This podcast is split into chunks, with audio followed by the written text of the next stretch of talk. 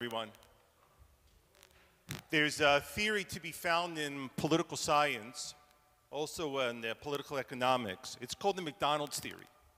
The McDonald's theory works as follows. They argue that any countries that have a franchise network of McDonald's restaurants will not wage war against the other. The reason being fundamentally is that Assumingly, if a country has a franchise network of McDonald's restaurants, it shows an orientation to a Western lifestyle. And that the Western lifestyle is something that people genuinely, legitimately, profoundly want to protect.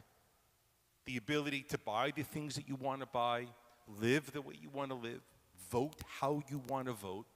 It's not perfect in every society.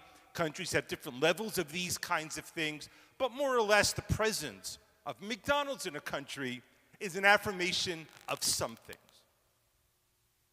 Like a lot of theories, that's been blown out the window, by the way. It's also been bantered about that uh, Vladimir Putin is like another Hitler. We should also dismiss that theory. You see, Hitler was an evil person with an evil idea. He had an ideology. He wrote a book on it. And he convinced an entire people to believe it too. The only person who believes what Vladimir Putin believes is Vladimir Putin. This is a one man war. He has some noxious fantasy in his mind that began with first off that the Ukrainian people are not a people. They're actually just Russians. And second, that when the Russian army comes in with their tanks, that people will throw flowers at them. And that the Ukrainian army will drop their we weapons and they will surrender. And Zelensky, the president, will run away. And what happened? The exact opposite. That the Ukrainians now realize that they are more of a people than they were, or what they realized two weeks ago that when the Russian tanks came in, they didn't throw flowers, they threw anti tank missiles and Molotov cocktails. That the Ukrainian army didn't lay down and surrender, they fought back. And Zelensky didn't run away, he stayed. The response of the world and the truth I must share with you, and I have no doubt that you have been gripped with this too. The more I think about it, and the more I hear of it, of the events taking place in Ukraine, the more I realize how deeply, profoundly serious this is. But we need to think about it in the right way. What is so deeply troubling and threatening about the events of the past week and a half, so much so, think about this for a moment, that Sweden, Switzerland, and Monaco have shed their neutralities and have taken the side of sanctions and punitive actions, financially and otherwise, against Russia. And the reason why there is near unanimous, unanimous recognition of the profound danger and evil of the past week and a half, and if you want no better argument to be seen you could do far worse than go onto YouTube after Shabbat and listen to the speech that the ambassador to the United Nations of Kenya gave. Kenya.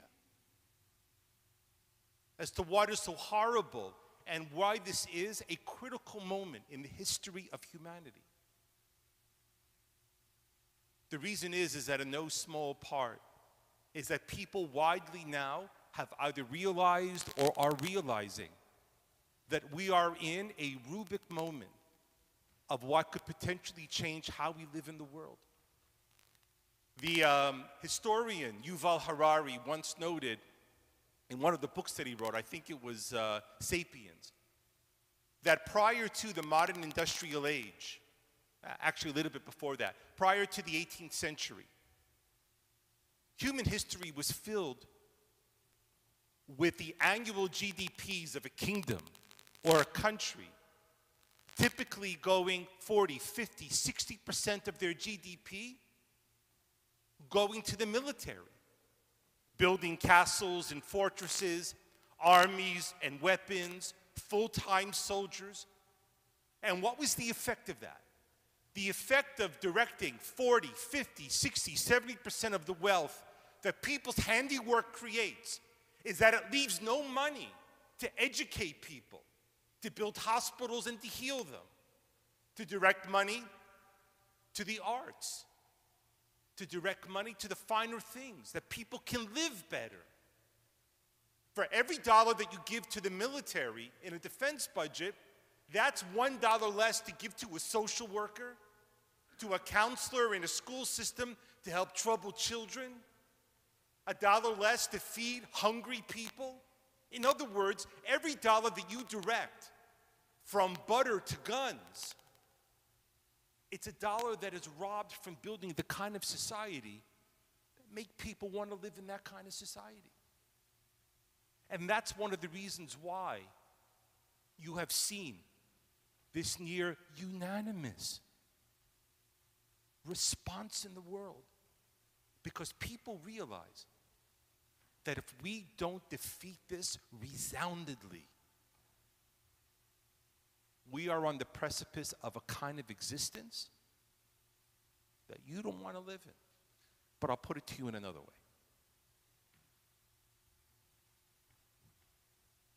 The GDP of Russia is about 10% less than the state of Texas.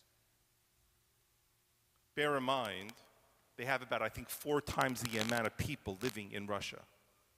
I think 27%, from what I read, these are based on 2019 numbers. But 27% of the people who live in Russia today do not have indoor plumbing. Russia directs 11% of its GDP to its army. The United States, 2%. Russia essentially, the only thing that they produce is gas. When was the last time you bought something that was made in Russia? The only thing they produce is gas. So they're essentially a gas station with nuclear weapons. If this is not responded to and repelled, you're already seeing the ripple effects of it now. Germany has doubled its defense budget. The rest of the European countries will do it too. And as it ripples its way throughout the civilized world, where more and more money is directed to tanks as opposed to schools, to bullets as opposed to brains, we will suffer for it, both directly and indirectly, because there are serious things that we really have to confront, and that this is masking our attention to it. It is no surprise, it seems to me, and it's kind of subtly woven into the text that we read this morning in the Torah portion, particularly the Haftarah. The Haftarah, if you paid attention to it, tells the story of Solomon building the temple in Jerusalem. The ancient rabbis asked the question why did Solomon build the temple? Because who was Solomon's father? It was King David. King David was the one who was told by God that the temple would be built. But as a warning to King David, God said to him in the text that you will not be the one to build it, but those, the one who comes after you. And Solomon, Shlomo Melech, King Solomon, in the Haftarah for this morning, makes the reference, direct reference to it by saying that you told my father that I would come and build it. And the rabbis ask, why didn't King David build it? Why wasn't he allowed to build it? And that's because he was a man of war that there was blood on his hands. And that the point of this, for those who are listening, I'm pointing to the walls of the synagogue. And the point of this, of what we believe, for thousands of years has been the unremitting belief faith in something better will make the world we live in better that blood is not the way that we build the world. It's through cooperation and tolerance and understanding, by belief. One last thing I want to, to say to you. It's been also rattling in the news, and it needs to be said. American lawmakers, amongst those Republicans who are, it must be acknowledged, have been friends, great friends to the state of Israel, have criticized Israel for not condemning strong enough what Vladimir Putin has done in, in the Ukraine. It's not without founding. There was some mixed messages coming out of Israel, particularly in the first week of the invasion, the first few days. Some of the representatives of the government, particularly Yair Lapid, the foreign minister, was vociferous in his condemnation. Other parties within the government were kind of muted. They didn't mention the name Russia. But it has to be stated that not only does Israel face a lethal, lethal northern border that is controlled by Russia. Used to be Syria, by the way, now it's Russia. And Israel is a small country. But there's another reason why perhaps Israel has an ambivalent, difficult moral position in this. And that is, Israel is the steward to the Jewish community throughout the world. There are hundreds of thousands of Jews in the Ukraine, nearly a million Jews in Russia.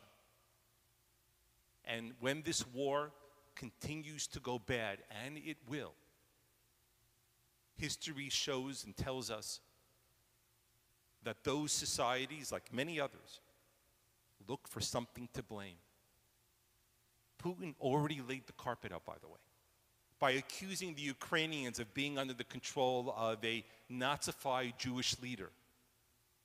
He has unleashed these kinds of uh, stereotypical demons that are already swirling in the imaginations of people. When people can't buy food and their hospitals close because there are no more medicines and there's no more money to be drawn out of the ATMs, who are they going to blame? And don't think, if not for a moment, that the Israeli leadership doesn't understand what may very well be coming down the road. And so Israel has always stood itself as the custodians of the Jewish community throughout the world, protecting Jews who are defenseless. We pray it won't come, but we are forever grateful that Israel is there to do that job. And so understand the difficult moment, position that Israel is in, and yet, and yet, they have stood and repeated over and over again, delicately perhaps, but defiantly, about how wrong all of this is. Shabbat Shalom.